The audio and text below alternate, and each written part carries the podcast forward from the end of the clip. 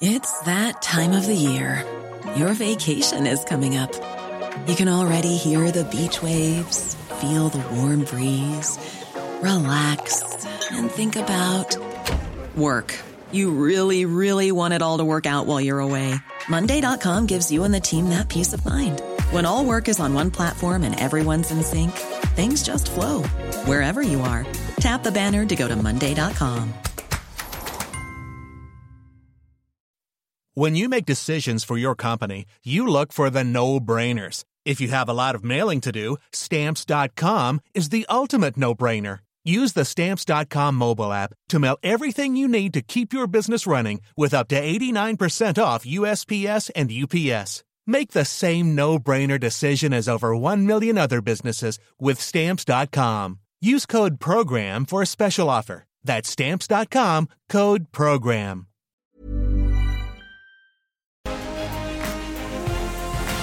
Live from London, this is Piers Morgan Uncensored. Well, good evening from London and welcome to Piers Morgan Uncensored. Well, ladies and gentlemen, these are difficult times for Britain. Our neediest people are struggling to keep up with brutal rises in energy bills. Rocketing rents could leave some people homeless. Now, mortgage rates are exploding too. Millions of young people have no hope of ever owning their own homes without the bank of mum and dad.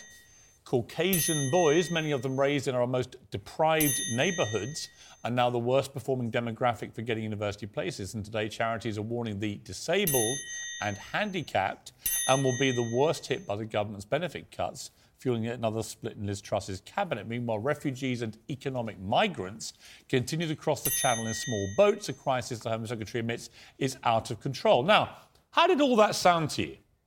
The, the wording I used repeatedly there. Every time you heard a little bing, what was that about, do you think?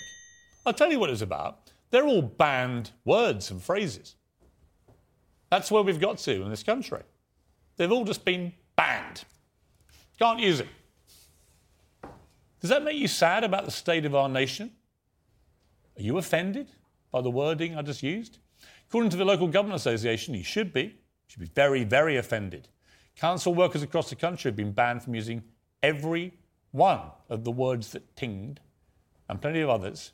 An 18 page inclusive language guide says mums and dads should become birthing parents. Ladies and gentlemen should now be everyone, in case people in between feel upset. The only thing upsetting here is that people on the government payroll spent their time and our money in a cost of living crisis coming up with this garbage. These are difficult times for Britain. There's an awful lot for council workers to be getting on with. Offending people by using words like mum and dad should not be one of them. This is the tyrannical language police who are deprived, my humble apologies to anyone offended by the word deprived, of common sense. Well, joining me now, Associate Editor of The Telegraph, Christopher Hope, Talk TV's International Editor, Isabel Oakeshott, and Associate Editor of The Daily Mirror, Kevin Maguire. So, we're lovely to see you, Isabel, and two kings of the Fleet Street political pack. Not, Not sure we- you're allowed to call them kings, are you? They might be called. Uh, Monarchs, sexist. monarchs, Sexist. No, no, no, no. I'm a Republican. I don't want to be a king. Exactly, No, no, no. Royal. Uh, welcome to both of you. Uh, just to start with that before we get into the, the heavier stuff. What's going on with language police now in, in, a, in an official capacity? We've seen it at NHS level, we've now seen it at local government level. Why are they all being cowed into coming up with this nonsensical stuff? Yeah, Piers, but they're not banned. You've just used them. It's just in local government. They're looking for a new way. Now, I, I think, no, I wouldn't use mum. Let me rephrase it's, it. It's why, mum anyway. why are they assuming most normal people would be offended? But come on, language evolves over over the decades. You have a problem with mums and dads? Mum and dad, I'm all right with. But, mum and uh, dad, but you mum, yeah, mum, I do. You sound Come a bit. being mum and dad. You sound southern and soft. We can't with that, say, we but, have to yeah. say birthing parent. Yeah, well, I wouldn't use that. No, but No, if, it's but if they're but if they're looking to, to try and be more inclusive, let's not. Who are they let's including? Not, let's not knock them How for c- trying. Kevin, how can you be inclusive of a tiny number of people whilst excluding the vast majority? Yeah, but the vast majority isn't excluded; it's included as well. Now, not- I would still use mum and dad, Right. but if people want to use But I'm, birthing what if I'm offended? I'm Tell you you can't. Well, Isabel? if you get offended easily, you might be. But Kevin, yeah. I don't actually think you believe any of this. Nor do I. No, I, don't. I just don't. I, mean, look, just don't get het up. There are bigger problems in the world, and you attack you attack the local government association, saying, "Look, shouldn't you be doing?" I other agree. things?" There are bigger problems, But- but then they've why you taken get head up yourself? because they've taken all this time and effort out of their busy working days and a cost of living crisis And guess to come up with this for it? nonsense. Well, because and it's- uh, we're paying. It's, it's, I it's well-meaning people. Is it well-meaning? Yes, it No, is. well-meaning. I think this is my problem is, I thought my phone was getting text messages. I was like, let's turn it off. I had no idea they're offensive words at all. I basically thought was Right. I thought, so I was reading it perfectly straight, and we were doing the tings to remind people later. This is what every one of those things was a word that's Let's offensive. just pick up on this whole birthing parents thing. Is that not offensive to people who are adopted, who, who've adopted their I think children, women are really or important. who used a Celebrate mums, surrogate? and mums do all the effort. I don't I be mean, called a birthing. I used to get on a plane, right? equal. And I used to love the moment where they said, "Ladies and gentlemen, it's your captain oh, speaking. You're not allowed to say it anymore." No, I think it would just get ignored by Hang, hang most on, hang on. people, But, won't but do no you, one's going to do, do, this you, stuff. do you three not realise the contradiction of getting upset? Other people get upset, then you're getting upset yourself. I mean, Well, no, just, but no, just because- a bit. No. Just chill. No, because what we're trying to do is protect is protect language for the vast majority of people who have no problem with that language. And by vast majority, I mean 98% of the world's population. Piers, we're about the same age. You know that some of the language that would have been used about gay people, people of colour, Yeah. uh, when we were uh, Yes. and young, is really offensive I offensive think that's completely now. different. Yeah, but you move on. No, no. Racist and derogatory or homophobic or transphobic phraseology, I'm completely with you, right? You should never stigmatise groups Yeah. of people. Right. But changing mums and dads to birthing parents is Or- actually grotesquely offensive to every mum and dad who wants to be called a mum and dad. Or, or disabled people, older people, language. Look, they're trying. They're trying their best. Once you give an inch on this stuff, it never stops. Now, now, you've given the inches. We just said you've given inches already. And in fact, miles, I'm glad to say, on gay people, on people of colour, Yeah. elderly people, disabled people. And so there are other people we haven't even got look to at. Christmas yet. I mean, that's, that's around the corner. Christmas will be next. winter parties. Oh, that's rubbish. Winter you know that's They rubbish. Here we go. Utter rubbish. Yule, Yuletide greetings, Kevin. I mean, really, honestly. It'll all have to go. Um, all right, Christopher, let's, let's turn to more serious things. Liz Truss, your Daily Telegraph's big political guru.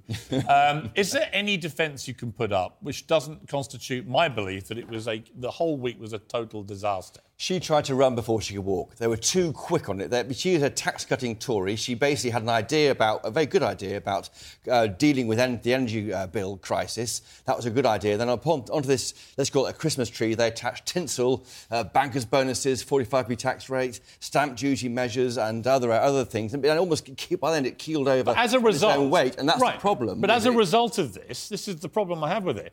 They keep banging on about we did all this for your energy bills, but now the mortgage bills are going to dwarf the energy bills. And of course, some of the blame is that, of that is from the international markets. But I'm afraid to say that that increase in interest rates coming soon will be blamed squarely on Kwasi Kwarteng and Liz Truss. It's not all over for them, but it's a really bad start. But don't you think it was appalling the way she absolutely hung her own chancellor out to dry? Yeah. Repeatedly That was her over being. the That, uh, conference. her team That- say that was her saying it's Kwasi's budget. It- It's not mine. Which is, by the way, what a leader Just- does when they want nothing to do with it. And it, it's all just isn't, and it also it just isn't true. I happen to know that it was her that was pushing for the timescale on the 45p, Right. not him. So My just issue with it, Kevin, is it seemed to me they were playing casino politics with the nation's economy. That They were basically rolling the dice. They think we've got two years to Yep. the next election. We've got to move on with this. We, every second counts. We're going to throw the kitchen sink out there or on the roulette wheel. We're going to put it all on red and we're going to hope it comes up and then maybe it's a 50 50 shot at best. And it's come up the wrong way immediately. I mean, I've never seen anything quite like it, where the, there's a run on the on the pound. The Bank of England steps in with billions of pounds to bail out to help the pension funds not go under. We see mortgage companies withdrawing hundreds of mortgage offers because they can't actually work out what's going on. This was catastrophic. Oh, absolutely. It's catastrophic for, you know, for just about everybody in the street because they will pay the price ultimately. Normally, a new leader, a new prime minister, you get a honeymoon. She's gone straight to divorce. And I think it's probably over for her now. I- I think because, that. You know, and I not think over. if, if the lady is for turning and backs off on her threat to cut the incomes Yeah. of the lowest paid There's by no not threat. raising universal She's credit, not going to do There's it. no threat. I mean, the, what will happen is Why they'll, they'll, they'll decide in? November when the markets have calmed down. They have got two years to the ne- next election. Green shoots can happen. If, if uh, she is tied to the future of the, U- the war in Ukraine, if that uh, ends or gets towards ending, and if the energy prices fall, then I think the, the growing economy, if this works, works, right, but we'll one, unite all right, party but Christopher. Christopher, you're, you're a political historian of some repute. Um, 81. yeah, I keep being 81. Right, I keep being told this is Mini Thatcher in action, Liz Truss. But Thatcher did the opposite. When she first came in and there was a rough old economy, she stabilised the economy. She even put some taxes up. She had a windfall tax on energy companies. She got inflation down. She got the economy stable again. And then she cut income tax dramatically and became known as the great tax cutter, Conservative leader. But she did it the right way. Liz said- Truss has gone in with a worse economy. And you know, pretending to be Margaret Thatcher, she's done the actually what I think would be the opposite of what Thatcher would have done. There was no time to do what Thatcher had done, which, which Exactly. wait, wait to bring it back into line. She had to act quickly. That, that mini budget was No that- time for that- her personally. for the party. That that mini budget that was an election budget. They gave mi- 60 billion, Yeah, billion away okay, but families, listen, okay, but on that and they point, cut taxes on Yeah, other right, but on, right, exactly. So here's my point with that: she had no mandate from the country to do what right. she did. Right, she had a mandate from 160,000 Conservative Party Fewer than members, that. maybe fewer than that, Because- yeah. because only only what Quite, about- 60 about- percent voted for her. So say 100,000, right? So 100,000 people determined that they're going to put Liz Truss there, and she's going to do this unbelievably radical, and as it turned out, reckless mini budget, which nearly paralyzes our economy instantly. And my, my point about that is if you don't have a mandate to do that, and you're really doing it for political expediency for yourself and your party, because you've only got two years left of the election, that, I'm sorry, that is have incredibly been- selfish politics. It's a big problem. They have been battered by events uh, over the COVID crisis, Ukraine. You're laughing. These are big Well, ones. uh, These uh, are big ones. Let me finish. The Queen's death. Obviously, just obviously being the apologist And for her. She means got it so they've wrong. Squeezed everything into into, into Yeah. a couple of years. I said 81 to you because they are telling me that they think 1981 is where the party is now. In the, in the sense that, in the sense that the SDP were, were 30 points ahead and they pulled it back in two years because of the, of the growing economy and the four. Well, events- War. and the Falklands look, War. look, I mean, Chris, Chris you're, sound, you're sounding like the lad nailed to the cross at the end of Life of Brian, who's singing "Always Look on the Bright Side of Life." We gotta- Look, she got it. You're a very naughty boy, Kevin. She got it absolutely wrong, and she got it. She got it wrong because she won a contest in the cult, the Conservative. I think there's a bigger And problem. she didn't start governing for the Right. country; she was still governing for the cult. I totally agree. And, I, and here's the problem with, with this cult. She's now, you know, anyone who doesn't agree with her is anti growth, apparently, which is ironic given how little they've done for actual growth in the last week, right? But I think it's the bigger problem for Liz Truss. She made the mistake Boris Johnson made, came in as Prime Minister and got rid of every alternative voice. She just surrounded herself with sycophants. That got rid of talented, smart people, Gove and all these That guys, right? absolutely goes to the heart of it. Now, So they're all on the outside of a tent He, now he, attacking. was, he resigned first, Gove. he wasn't sacked. Just your So- opinion on that. I know, but she could have brought Gove back, right? I think he would have come He, back. he, he was said, I'm not going back to frontline politics and walked I know what he said, but I don't believe a word any of them say. But my point being, if you come in and you just do a clean sweep of all the negative voices. Hundred percent. That she has now got her biggest problem immediately is not actually the electorate because she's got another two years. It is actually Hmm. managing the absolute mess that there is That's within why- the parliamentary party, and th- it was only that that meant that she did not press ahead Right. with the 45p to 40. It wasn't the outcry in the country which she And the is actually is, Chris- prepared to right, face and down. problem, the problem is, Christopher, once the rebels outside know that she has done a U-turn on one big thing, 100%. they know she's a woman who is for turning, Yeah. right? Yes, she's a, she's a weather vane, to, to use that term Right. used against and Starmer by Boris Johnson. paralysing for a prime minister. She was called a lame duck leader but by, by rebels I spoke to at the party conference. But it's all for me, it's all about Tuesday. Tuesday is the day she says sorry to MPs. Remember, mm. MPs on the right who are bruised about going out to defending a, a, an abolished tax cut. Those who were sacked, then the 2019 intake always angry about something else. The left, everyone's cross with. There are all these factions. Unite them, say sorry, move on. have to bring saying, I don't think she say- can unite saying them. I get it is not enough. it's, it's gone beyond I want, that. bef- before we before we leave this, I just want an uh, extraordinary clip, which was a nurse. I think it was the Jeremy Oh, Vine show Yeah. in the audience. A nurse who said this. there are no resources, and you are told persistently on the news that you know care homes are being ring fenced. It's it's a lie, and I'm sorry, but if you have voted Conservative, you do not deserve to be resuscitated by the NHS. hang on, hang on. I mean, I could barely believe what I was hearing. This thing went viral. That is a, a British nurse saying that if you are a Conservative voter, you do not deserve to be resuscitated. I think I she mean, can we all meant agree it. this was? I mean, I Kevin, think she That's meant crazy. it. I know you don't like Tories, but what on earth would she Would, say? would you give Liz Truss kiss kiss alive, Kevin? She is expressing Crikey. the frustration No, that that's a many difficult people one. in You the can't health service defend are- that, Kevin. No, I know she was over the top, but, but she's Over the top, it was disgraceful. But if she's working in the NHS and I- she she dearly thankfully. sees the, sees the pressures and Oh, she knows come what happens with patients, no, she's, she shouldn't have said it and, and expressed it like that. That is absolutely right. Well, uh, that's it. That's where you stop talking, no, no, no, Kevin. no, no. There's no buts. But if no, if you have There are no dealt, buts, if you have dealt with patients being stuck on trolleys in Yeah, yeah. corridors because you don't have beds, Yeah. and you haven't got the care, you will feel frustrated. What's that You got to do with people who vote Tory? Yeah. I mean, it's just ridiculous. Well, I think you'll find. I think think, it's you'll find the right-wing Tories have been in power for 12 person. years. Right. Just- I mean, Oh. look, so, you know, Tottenham fans, fine, you've got an argument. But, there um, we are. No, I just thought, I thought it was a really despicable thing to say, actually. And I was shocked it came out of the mouth of a nurse. Yeah. Because you just say, well, you, you go into nursing not because of people's political persuasion, you go in to save people of all persuasions. Right. That's the N- point. n- nurses are caring, but Kevin, because of that, when she stop says digging. it, no, no, no, Stop you've- digging. Can you You've got to imagine, by the way, understand if it had been a, a the other way conservative nurse who'd said, That's a- I- you know, if anyone voted Labour, I wouldn't save their lives. imagine You'd be, it- your No. spleen, your spleen would be exploding. Here's if you if you if somebody had said that at the end of the Labour period and they hadn't trebled Yeah. spending on the NHS, You wouldn't- you and would got have been- waiting lists you would down, have been horrified. and hadn't built new hospitals, then maybe they would have You'd been have been immeasurably more horrified. But, but maybe because of Labour's record on the NHS and it was so much better, there wouldn't be a nurse who would have wanted to say that. Sadly, we have to leave you. You're coming back a little later, I think. Christopher, I think we're letting you go, I think. Oh, this is great. Are we? I think we are. community You've been care. brilliant. So come back again soon. We loved it. Isabel, I think You're you're not coming back being for another debate. A lot, a lot of moving around the chairs today. Uh, but next tonight, it's five years since the first revelations about Harvey Weinstein and the launch of the Me Too movement. But has it now done more harm than good? Plus, Meghan, Harry, the royal fallout of our age. We've got the author of an explosive new book with insider details that rock the palace. Valentine Low from The Times, the man who really knows what's going on behind the burgundy curtains.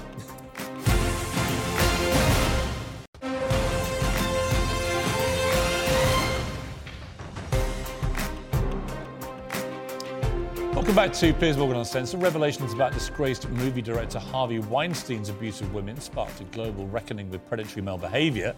But five years on from what became known as the Me Too movement, there's a growing backlash. Some influential people argue it's become divisive, pitting the sexes against each other with an assumption of male guilt, leaving many young men feeling marginalised. Recently interviewed two people at the forefront of that backlash, albeit with very different styles and rationales. He's psychologist Dr. Jordan Peterson. People have been after me for a long time by because I've been speaking to disaffected young men. You know what a terrible thing to do that is. And earlier this week, I spoke to Andrew Tate, the so called toxic male influencer who's now banned from social media. The full explosive interview airs tomorrow night, but here's a little taster of that. I believe that confident, strong men who stand up and protect and provide for women are a good thing for the world and a good force for the world. And I don't think that I put a magic spell on anybody. I think there's a whole bunch of men in the world who understands my value. And if if men grow up to be like me, you're going to have a whole bunch of people with no criminal record, dedicated athletes who protect and provide for the people close to them, are fantastic for the economy. And we're and I'm not I'm certainly not the worst influence out here, Piers.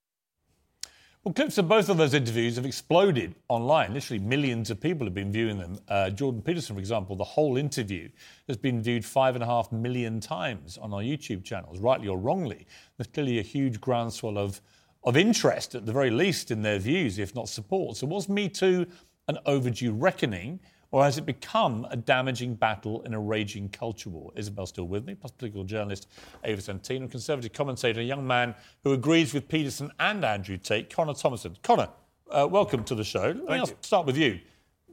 I found it very interesting interviewing Jordan Peterson and Andrew Tate, both very controversial characters in different ways, uh, both positioned as a kind of kings of toxic masculinity. I certainly didn't think Jordan Peterson was that. And when it came to Andrew Tate, I couldn't really conclude after 90 minutes of grilling him. I gave him quite a hard time.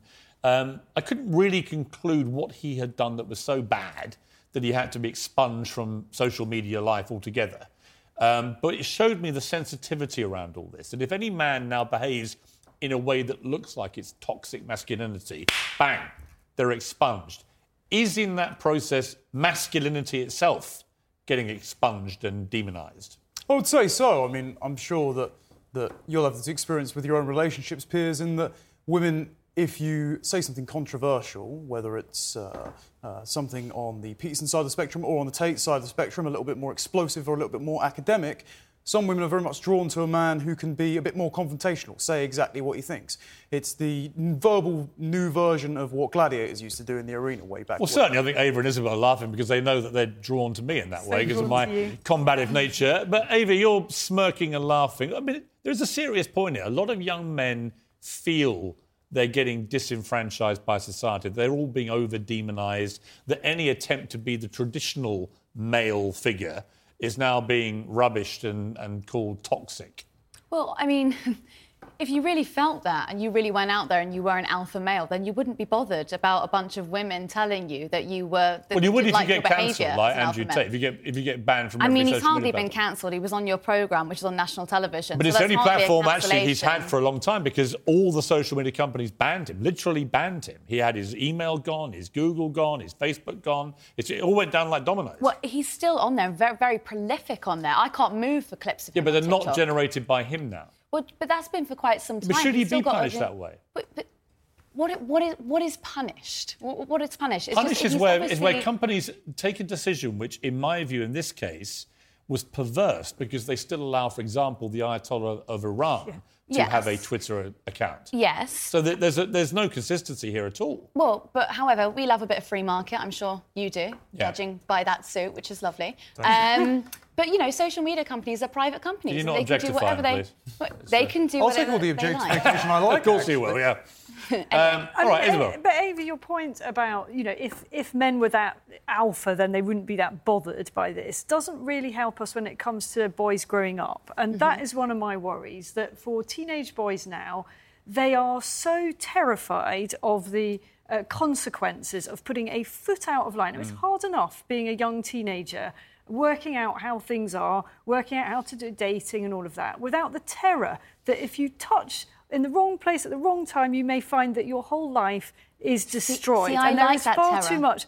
Well, I, I- I like that. As a I think mother that of a teenage boy, I don't like Really? that That's the terror. I most do. malicious thing I've ever heard. That is I think that men should be frightened I think to you'd touch feel women in a way differently if you they're were, not if you comfortable were. with. But we're talking about Yeah, but we're not talking years, about. We're not talking talking about about. We're teenagers. talking yeah, about it's an interesting children. thing that you see. I would say that that attitude actually is part of the problem too. It That is. is tox- That's to me toxic femininity. It is. That is saying you should all be terrified, you men, if you put one. of assaulting. Well. I, I, I think we all understand what sexual What is assault an is. assault? What Isabel's talking about is that young teenage clumsiness really in many hard. cases, which is now being recategorized as assault. Is that a problem? It's not being recategorised as assault. It's always been assault. It's just we're finally talking about it. I don't it. agree with that. That's But to- ridiculous. teenage You know, boy fumbling with A teenage girl is not, Not it's even not that. in most cases assault, is Do it? you, do you remember Ans- Aziz Ansari, right? Half the heels of Me Too, half the heels of Harvey Weinstein rightly Yeah. being dragged through the courts, and it should have got way worse than just prison time, in my opinion.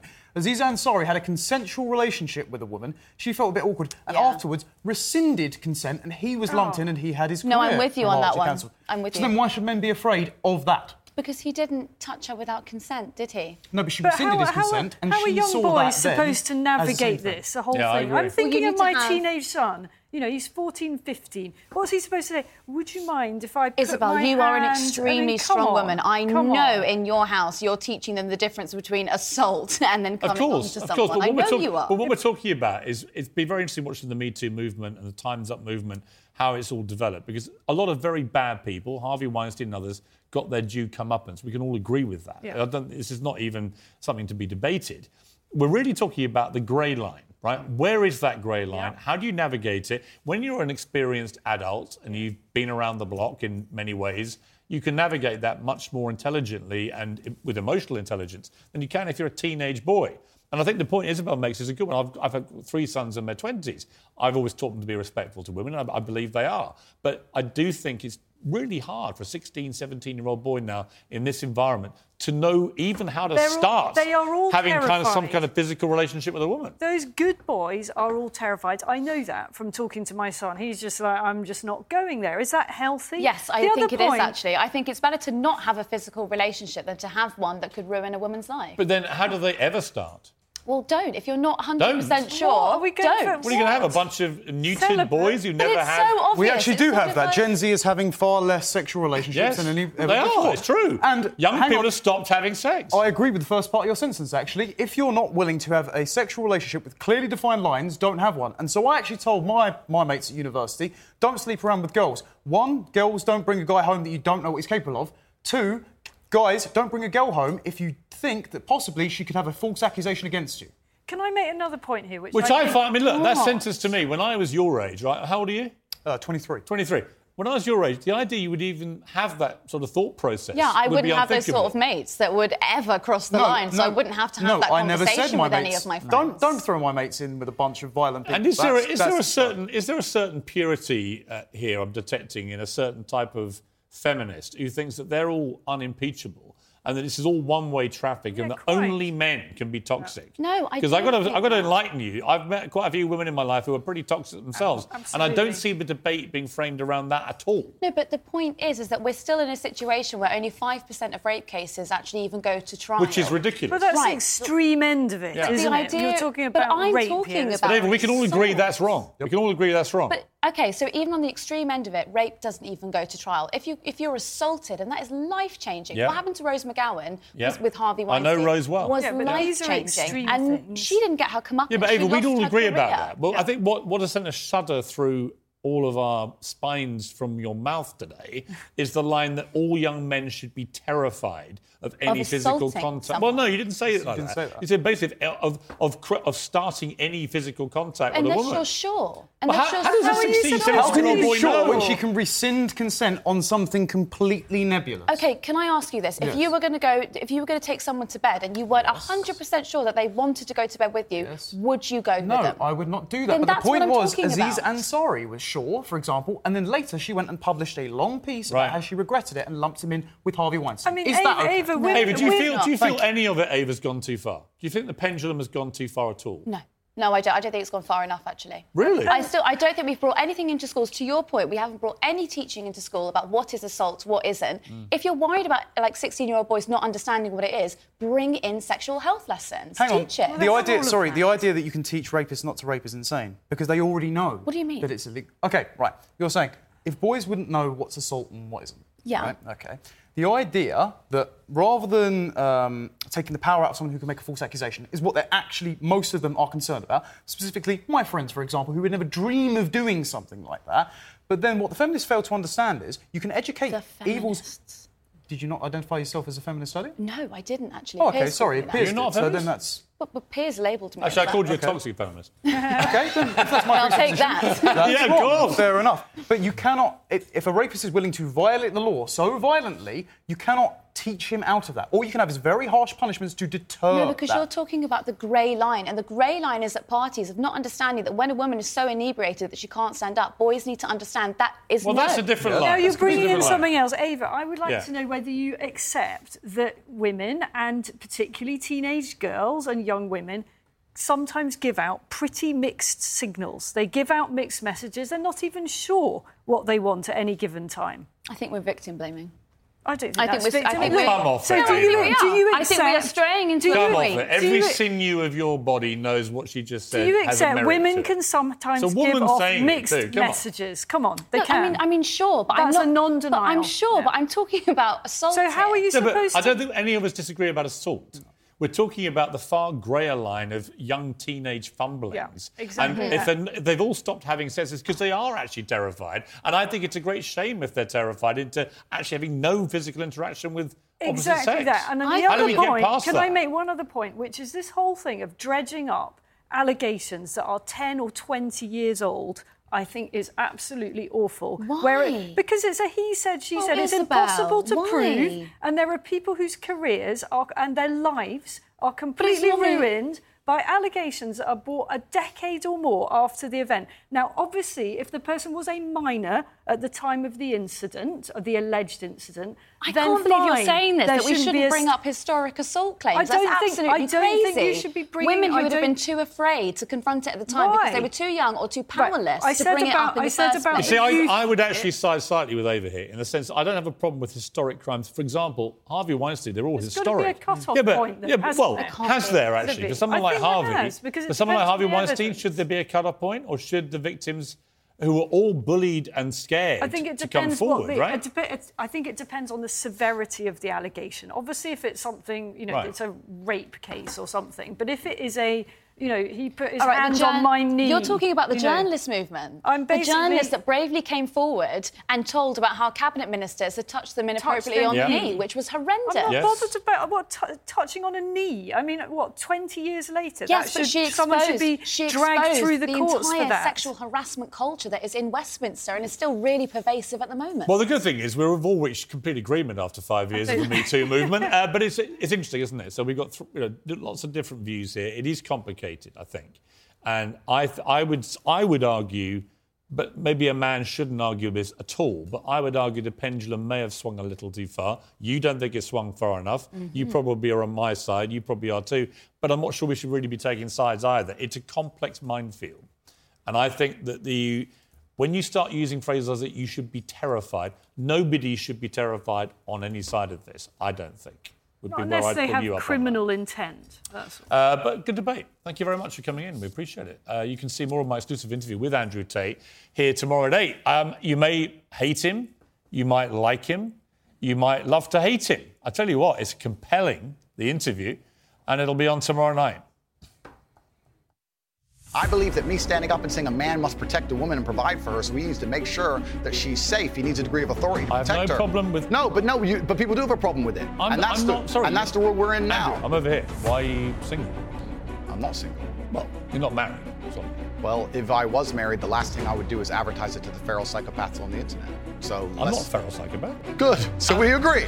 No, we don't. Yes, we do. No, we don't. You Piers you're on my side, afraid of being cancelled along with me. Being anti any woman at all is misogyny. Not when I'm not when I'm saying that women are beautiful and attractive at a certain age, and if you fix the problem in their life, perhaps they won't feel depressed. anymore. that's not a disease. Yeah, but Andrew, that's you're situation. Andrew, you're simply wrong. Why do you mis- Why do you misquote? me? No, because you're you saying- hate being misquoted. That's not the question. She's hand. I believe Don't, the father. don't behave. Oh, I am. The, the father like, hands are. Don't behave like a politician. It's compelling television. It's tomorrow night, 8 o'clock. Andrew Tate, the interview that's already ripping up the internet. Well, next tonight, I'm joined live by the royal author who discovered Harry and Meghan were so awful to work for that former aides now call themselves the Sussex Survivors Club. No. Really?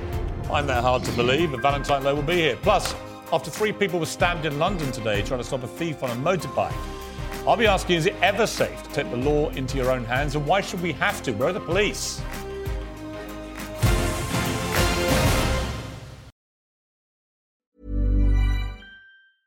It's that time of the year. Your vacation is coming up. You can already hear the beach waves, feel the warm breeze, relax, and think about work. You really, really want it all to work out while you're away. Monday.com gives you and the team that peace of mind. When all work is on one platform and everyone's in sync, things just flow wherever you are. Tap the banner to go to Monday.com. Planning for your next trip? Elevate your travel style with Quince. Quince has all the jet setting essentials you'll want for your next getaway, like European linen, premium luggage options, buttery soft Italian leather bags, and so much more. And it's all priced at 50 to 80% less than similar brands. Plus, Quince only works with factories that use safe and ethical manufacturing practices. Pack your bags with high-quality essentials you'll be wearing for vacations to come with Quince. Go to quince.com slash trip for free shipping and 365-day returns. There's never been a faster or easier way to start your weight loss journey than with PlushCare. PlushCare accepts most insurance plans and gives you online access to board-certified physicians who can prescribe FDA-approved weight loss medications like Wegovy and Zepbound for those who qualify. Take charge of your health and speak with a board-certified physician about a weight loss plan that's right for you. Get started today at plushcare.com slash weight loss. That's plushcare.com slash weight loss. plushcare.com slash weight loss.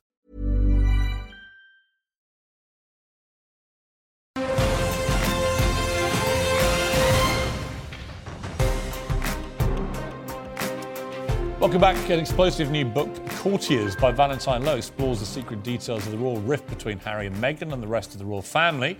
Well, the author and royal correspondent for the Times, Valentine Low, is here.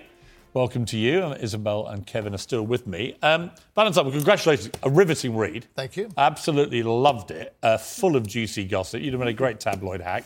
Uh, cruelly wasted on the Times. Um, very interesting sort of perspective coming through from it. One, it looked like Harry and Meghan were a bit of a nightmare to work for, reducing lots of people to tears and all the rest of it. We knew a bit of that before, actually, from you. Um, but also, you're not completely unsympathetic to Meghan Markle coming into the royal firm and encountering the monarchy in all its good and bad guises. No, I mean, and what happened when, when she arrived, people went out of their way to help her. I mean, she had a meeting with a guy called Miguel Head, who was William's private secretary, and he said, Listen, you're coming, you're, you've had a career, you're an actress, you're a grown up woman, you're not you know, a new bride like Diana was. Um, we're here to say you, we don't have to do things the old way. You can carry on acting if you want. You can work in the industry a bit if you want. You know, let's, let's there's no fixed way. We're not the palace of 20 or 30 years So, what ago. went wrong? Uh, I think that she uh, was. Is a piece of work? That's one Don't way. put words in your mouth. That's uh, that's Valentine. one that's one way of putting it. I, I think what she. What you have to realise is that Harry was already having problems with working with, within the institution. Right.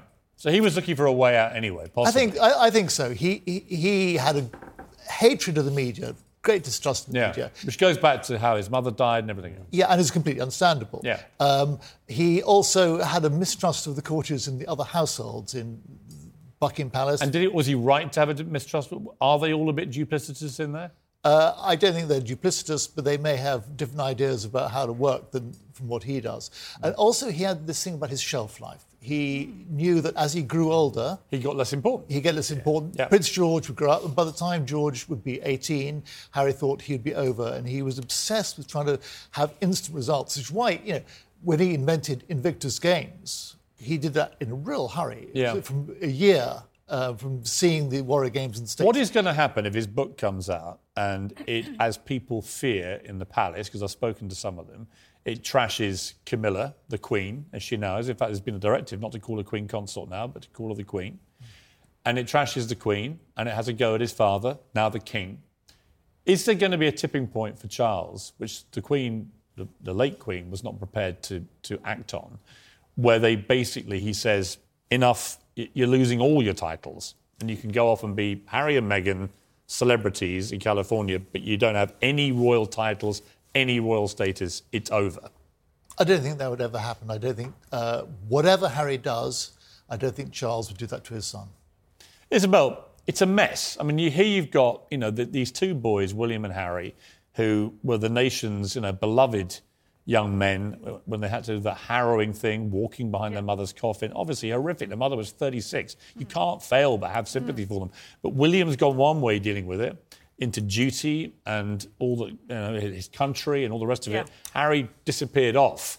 Is there a solution to this, or are we just going to be reading drama about this for the next 10 years? I mean, I think we'd still forgive him. You know, I think there is a huge Would we if she's of involved? residual affection there still for Harry, and I think it's very easy to make her the kind of scapegoat for all of it, and he is absolutely responsible as much as she is for where things have landed. Um, but I think we could forgive him if he came back and if she played the game. And it was interesting what you said about you know the, the palace initially saying uh, that you know she could do things differently. I mean, I think there's some appetite for that, but I think in order to get to that level of national forgiveness, Mm. she would have to be seen to do a Kate for quite a while. Right. I mean, you don't even want a monarchy, so you're probably the last person to ask on this. But we are. We have one. We have a new king, and at the centre of this, Kevin, is a, there's a human drama. There is. which is which is very real. These two boys don't talk to each other. They pretty much hate each other. The wives have got involved. It's a classic family dispute. Let's just reduce it to that. What do you think is going to Oh, happen here? oh, look, I mean, this family, you can imagine them on Shameless, but they've just got, Yeah. you know, footmen and butlers. I mean, if, Yeah. they, if they lived on Jeremy a council... Kyle if show. they lived on a council estate rather than country estates, they'd be known as social services. I mean, they are totally dysfunctional, this family. And it's before we mention Andrew. But there- there is a human tragedy there because two brothers who were very close have fallen out. Um, But I quite admire Harry for wanting to get out. But he wants it both ways. Yeah. He was, That's my problem He was moaning his dad wouldn't give him, you know, the king now, wouldn't give him any more money. And also, he's taken that Sussex title, which opens doors for them. But if he wasn't a royal, what would he be doing? I mean, look, He- I'm, you know, I'm he- from Sussex. I've Yeah. spent more time in Sussex than Meghan and Harry Yeah. have in the last two weeks. So, actually, a month. But um, they're never there. Yeah. But they've got these titles which are given to them. That's what I mean about they trade off Duke and Duchess of Sussex, the royals, to make themselves incredibly rich. And I just, I do wonder if there's a point where Charles goes, actually, you can't do that anymore. It'd be unprecedented, but why wouldn't he? Yeah, but I think it's kind of irrelevant. I mean, no one really cares about the titles. Uh, if you strip them of their titles, they're still Harry and Meghan. They'd still be equally famous. And they'd But they wouldn't be acting as members of the royal family. I don't think they go around acting as members of the royal family. Oh, family. they now. do. All the come on, paperwork, all the totally letter do. headings, Yeah. it's all due from the office of the Duchess of Sussex. Almost nonsense. She calls herself a princess on her podcast. Little girls have got to be like a real princess. You're not a princess. She's not a princess anyway. Uh, but they, they do it quite deliberately to fuel the interest from commercial entities. And really, the interest is based on them trashing their family. I mean, without that, I'm not sure what we're interested in. We don't want to hear their woke homilies about life, do we? So I'm not sure how this all plays out, but it's a mess. And Charles may have to deal with it, I think. It certainly is a mess, uh, and I think the, the woke homilies have a market in the States that they don't have here. Yeah. Um, and the trashing the royal family, even in the States, people begin to get bored of that, I think. Vald, how do you say? I'm fascinated to know how does it end? This. What What is your like your prediction? Uh, I think he's going to come back here, tail between legs, and she'll be she'll be left no, there. that, that will ne- I guarantee that will never happen for one very particular Really? reason the kids. Those kids are going to stay in the United States. Harry loves, loves those kids to bit. He's, he's a great father. I'm convinced that he's always been terrific He with has been children. um, so while, while she has breath in her body, those, those kids will remain in the States, and therefore Harry will too. Well, it's fascinating stuff, Valentine. It's a brilliant book. I highly recommend it. It's called Courtiers, The Hidden Power Behind the Crown. Valentine Low from the Times. Thank you very much for coming in. Thank, you. you, Thank Isabel, you. Kevin. Great to see you. First time since Good Morning Britain days. You look a bit, you look a bit more presentable this time of night. you do first thing. First thing's a bit of a horror story. Don't we all? Don't we all though? Actually, you're coming back. I've just been told, so you're not going anywhere yet. Um, and next tonight, policing in crisis are vigilantes now a grim fact of life in Britain.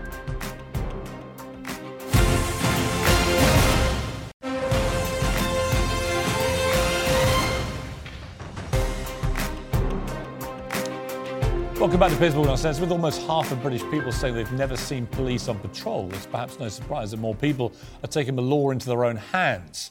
This woman in East London confronted a would-be robber in a shop, tackling the thug and shoving him towards the door. Earlier this week, a mobile phone thief was rugby tackled by a member of the public before a woman chokeholds him. Heroes for sure, but with potentially dangerous consequences. Today, three people were stabbed in London. Reports say members of the public were trying to stop a thief on a motorbike. So, should we ever take policing matters into our own hands? Do we have any choice if there aren't enough police around to do it for us? Joining me to discuss this is security and terror expert Will Geddes and former Scotland Yard detective Peter Bleksley. Peter, uh, well, good to see you both. But Peter, let me start with you. My, my feeling about this, some of these stats I'm reading, more than a third of the public are dissatisfied with the police, the highest figure for a decade. Official figures published in January show that fewer than 1 in 25 thefts is solved, half the rate of five years ago. I also read today that in England and Wales, only 1 in 6 crimes, including murder, rape, and GBH involving a knife, remain uh, get solved. So 5 out of 6 don't get solved. When you see stats like that, it's no wonder to me that people are starting to get a bit more vigilante because they think, well, what else am I going to do? Policing is in crisis, violent crime is on the rise, and we're all a bit less safe than we were some years ago. It is no surprise that when people see crime being committed, some people want to get involved. They want to do their bit. Why is it getting like this? Well, because people are exasperated by what they see as the failings of the police and the criminal justice system. And people go, do you know what? I've had enough. I'm going to have a go. Mm. Well, that's fine, but you really do need to know what you're doing because the greatest problem is that you can sometimes make a bad situation even worse. Well, well, we saw today, you know, a, a- theft was, was taking place, and a couple of people on bikes, and three people got stabbed. The, the people the, the involved in the stabbing, they've disappeared. that is, I guess, a form of public vigilantism, which where people have been injured badly, perhaps. Yeah, I mean, uh, it's. It, but I think, as Peter was saying, people are feeling the pressure. I mean, I know at least half a dozen people personally who've had their watches ripped off their arms Yeah. or been robbed for their phones or whatever. And certainly statistically, we are going into a very, very, very dark territory. I mean, uh, f- robberies of phones have gone up by 60% in the last year. There's 39,000 robberies and thefts which have occurred in the last 12 months. People are, se- are fed up with it. Um, And they believe if and they, wanna call the something. police, nothing will get done. And I, I'm the first to always back the police. I think Yeah, they're too. massively understaffed, under resourced. There aren't enough police on the streets. I felt this. Yeah. From when the Tories took 20,000 coppers off the, off the beat, I just thought it was a catastrophic error. And there's also the question there's no community support policing. So, I mean, in the same way, you don't see police pr- patrols that often. What is not helping and what is aggravating the situation is that you'll see stop oil protesters and you'll see some hmm. 15 or 20 police officers attending to that. And the way that the general public will look at it is they'll go, you've got 15, 20 officers dealing with what is a passive, albeit hmm. irritating and inconvenient protest. Why aren't these officers in our neighbourhoods? Right, and Peter, streets? I mean, there are lots of factors behind rising crime. I think increased drug abuse is probably one of them because that inspires drug gangs and so on. Um, what is it behind, in particular, knife crime that is exploding as well? What is driving that, do you think? Is, Well- it, is it the fact they don't think they're going to get caught? It's a great question. There is a, an aspect to that because people will walk round the corner and not bump into a police officer these days because patrolling the streets has been surrendered by the police, unfortunately. Um, and of course, it, why do people, when, before they leave their homes, go, right, where's my key? Hmm. Where's my phone? Where's the knife? Hmm. We've got to tackle that mentality and we've got to stop people taking knives out onto the streets because, as today has clearly shown, there is a tide of blood tr- running through the streets of many of our In cities. America, with the guns, for example, the argument they use for why so many want to carry a gun is because not because they want to use it, they want to defend themselves against a lot of other people who've got guns. It's why you see so many police shootings in America because the police always believe that everyone they stop may have a gun on them, right? We're heading that way with knives. Yeah, but so many young people who get captured with knives will say, well, others had knives, so I thought I'd better take one out onto the streets myself. The I- either, stats- well, either to be part of the gang or to defend themselves. yeah, and the stats overwhelmingly show that if you take a knife out, knife out onto the streets, you are far more likely to become a victim of knife crime yourself. I think in some ways, Piers, it's almost simpler than that. Uh, a lot of these street rats who are going out and robbing people know that if they produce a knife, they're less likely to meet any kind of resistance. You know, when I teach people in personal protection, one of the things I always say is these guys are fundamentally cowards. They, mm. they rarely operate on their own. They will operate in gangs. Um, one of the big telltales, which people have to be very, very conscious to, is that many, many situations are now being launched by on electric bicycles because obviously there's no identifiers, no number plate, which is easy, obviously, mm. to trace. And secondly, they're all wearing face masks. Now, maybe two years ago, when we were in the height of the COVID pandemic, that would make sense. Mm. But these days, how many people do we actually see wearing face masks? And most of these guys are trying to conceal it. But most of them are cowards, and they will simply try and bully their way through numbers and, and also the threat of weapons. Peter, what's the answer? If, if you're Liz Truss and you've come, you've got a basket case of issues to deal with, but what is the answer about this rising tide of crime and the apparent ineffectiveness of the police in dealing with it? Give the police services the number of officers they need, train them properly, but make sure that senior officers take sight of what is the core principles of policing. Not mucking about trying to be community engaged with every minority group that exists in the land. Stick to the Robert Peel principles that were written nearly 200 years ago and are as relevant and as apt today as they were back then. Keep the streets safe, investigate crime when it happens, and catch the bad people. Peter, Will, thank you very much. Appreciate you both coming in. That's it from me. Tune in tomorrow, 8 p.m., for my pretty hot hour long interview with Andrew Tate. If you don't know much about him, you will afterwards. Don't miss that. 8 o'clock tomorrow. Whatever you're up to, make sure it's uncensored. Good night.